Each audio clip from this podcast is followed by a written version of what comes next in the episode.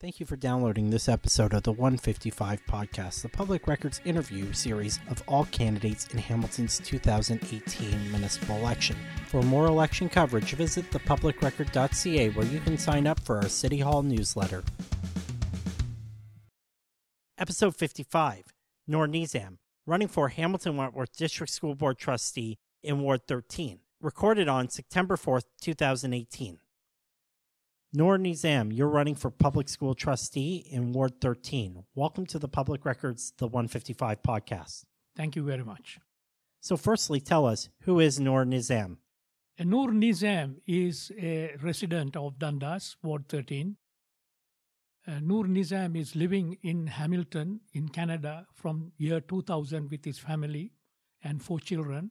The background Noor Nizam has is he's a community man he is uh, educated and he also has the feeling that there is something that the parents and students have to gain from the school board if there has to be prosperity in education and educational culture in Hamilton. Why are you running? Well, me and my wife, since 2000, we came to Canada and here we have raised a family with four children, and we have gone through all the bridges of difficulties faced by a family of kids who were attending elementary and high school. The problems that we faced in the schools, especially, are enormous. When my daughter was attending school in 2000 in Westdale High School, I couldn't understand what this school board system was. So I joined the home and parents committee to learn more about what this is all about and what I can do both for the school, the teachers, and for my own daughter. We were only heard, but we were not listened because the school boards always decided and did what they want never gave a chance to the issues that we were re- raising. It was not only me. There were diverse community parents and voices out there asking the same question why? So, the best thing I thought now, after all my children had achieved the best in education, because at that time I didn't want to go to public office, I was more interested in giving my children a good education navigating and guiding them through life so that they can be productive citizens of this country that has given us so much. And thank to God, you know, they have come up in the best way. My four kids, one son and three daughters, are doing very well. And I thought, as a parent, me and my wife, who shared both, both these things together, we thought that it is best for me now, the right time, to step into public office and give back our services and give back our experience to the other parents and to the children because we are happy with our children who got the best education. Thanks. How have you contributed to your school community and education in Hamilton? Well, as I told you, I was a member of the Parents and Teachers uh, Home Committee, and I participated a lot in those meetings and gave the best I could do, which is very good for both the parents, school, and, and my daughter. As I am from the diverse community, I also raised the issues of how diverse community children have to be taken care of because they needed attention more than the others. I also saw that sometimes the standard of education in certain disciplines were very low. As you will see now, you know, in, in, in Hamilton and in Ontario, the standard of English has gone down. The standard of maths has gone down. Now, my question is how can we help these standards to come up? How can we help our students to get into the best uh, educational levels that are needed by the universities? I was earlier teaching at McMaster, and I also was one of the associate directors of the University Health Network in Toronto. I have learned, I have experienced students having difficulties in both these subjects. So I felt, you know, what my daughter wanted, should now be rectified, at least in the present board. What are your priorities for improving public education in Hamilton? Well, my priority is, as I told you, two important things. One is to take care of the educational levels that are needed because, as explained, being teaching in a university, I have seen the difficulties of students who come in with, you know, questionable levels of English and maths.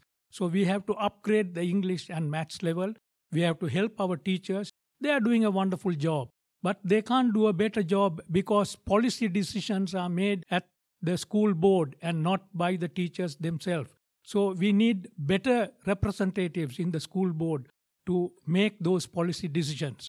And once those policy decisions are done, I am sure that these kids will do their best and parents will be happy about it.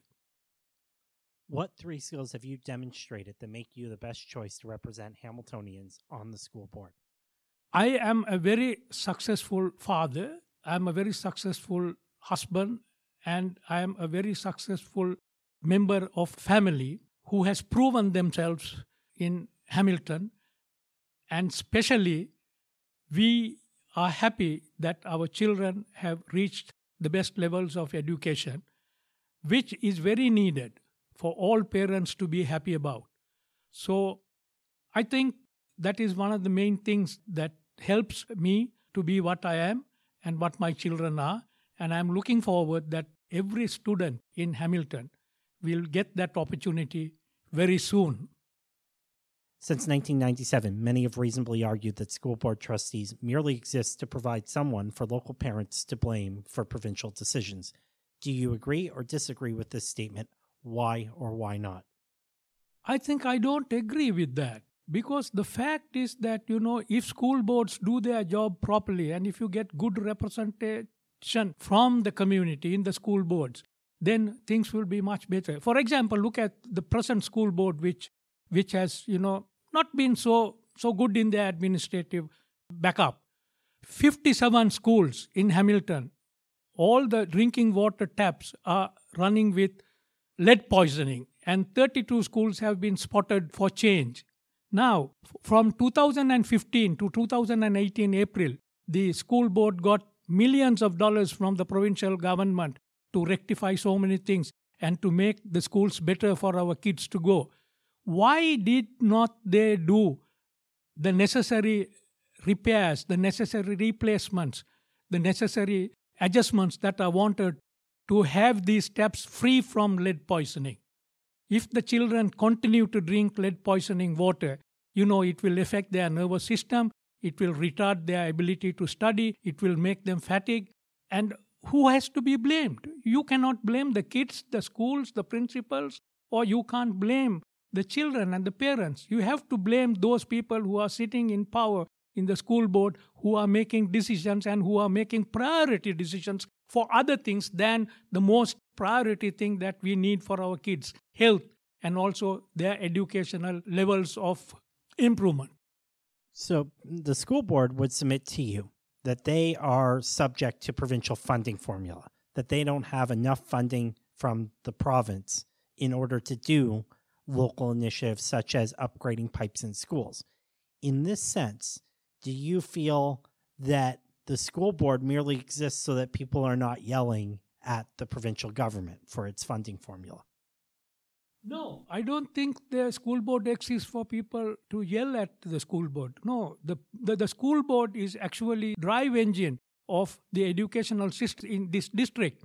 Now, for example, let me tell you that if the school board can make certain decisions, for example, closing of schools, why should we close schools when our children need good schools and better schools?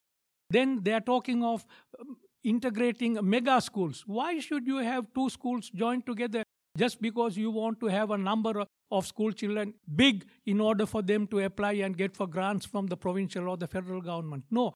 Our schools have to be kept for our children. It is for their future. What about my grandchild? What about your grandchild? If a school is closed, you think that our children will have to go to Ancaster or Oakville or, or, or even to Hamilton by bus, traveling in the morning tired, coming back in the evening tired? Then, because their educational levels are low, they have to go to tutorials? No.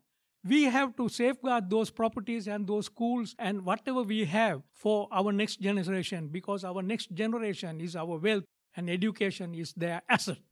What two changes do you wish to achieve in your four year term on the board? Well, the first thing I would like to do is I would like to make an in depth study of how this board has been administrating all the schools in this district and how the $546 million are being utilized or even for that purpose allocated for various aspects of school development benefits of the children. My priority will be to find out whether monies have been spent for the welfare, the health benefits, and the educational upliftment of the children. If that is not so, I will present to the board proposals to meet requirements that are priority on those aspects. The second thing is we don't need massive buildings and administrative blocks for a few people to sit and control about 640 to 700 schools in this district. What we need is better schools, better facilities, better teachers, help the teachers to do their job better and not interfere in things which the other provinces or the other, uh, other government institutions want to do, like selling our schools to the council or other places for development of houses or multi-story buildings, which is not the priority. The priority is education and health for our children. And, and, and that is what I will do during my four years. Even if it cannot be achieved, at least I will try as the voice of Ward 13 in the school board after the October 22nd elections. It's 2022. The public record is writing an assessment of your performance during the past four years. What three words do you hope we will use to describe your term on the school board? Just tell the public and tell the parents and the teachers and all those concerned. I have done my duty with dignity and honor, and I will always work towards that, even if I am not in the school board. Politics is the art of allocating limited resources and compromising to find solutions. How will you manage a staff recommendation to close the school in Ward 13, which staff states will enable the board to provide a better quality of education across the system? I will not just go by a presentation or a proposal or, or, a project report presented by a staff group. No. I will analyze it, I will study it in depth. I will ask the school board to make sure whether those proposals are good. And also, we will have to interact with the parents and the students. For that purpose, my platform is also that I will create what is called an interactive dialogue discussion with the parents, interactive dialogue discussions with the students, because you know, students are the next generation, and students should know what is happening for themselves, of what is their future. And while doing that, if it is found that those proposals are not adequate or they are not beneficial, I will make sure that those proposals are dropped out. The school board's relationship with Hamilton City Council has had its ups and its downs. How do you plan to work with City Council during the next four years? We have to build bridges. Whether it is negative or positive is not the issue. We have to make the city council understand, and we can't rush to accept whatever the city council proposes or whatever the provincial council proposes. Thank you for joining us today. That's the end of the questions. Do you have any closing remarks that you wish to share?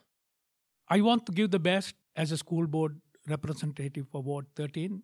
My platforms are I will not sell school boards, I will not allow, I will not sell schools, I will not allow schools to be closed or school properties to be sold. I will give the best that is needed for the children, for their transportation, and make school life the best life of achievement during their school period. So I want the parents and the voters of Dundas Ward 13 to give me a chance and to be elected, give their vote, and to be elected to represent them in the new school board after October the 22nd, 2018. Thank you. I want to thank the Dundas branch of the Hamilton Public Library, whose makerspace we used today to record this podcast. This has been episode 55 of the Public Records The 155 podcast. The Public Record is Hamilton's local, independent, reader funded news outlet. This podcast is made possible by members of the Public Records Press Club. Visit thepublicrecord.ca to learn more and listen to all episodes of the 155 podcast. Sign up for our newsletter and stay informed. The Public Record is a member of the National News Media Council, a voluntary self regulatory organization that deals with journalistic practices and ethical behavior. To learn more about the Media Council, visit the Media Council at mediacouncil.ca. Thank you for listening. See you at the polls on October 22nd.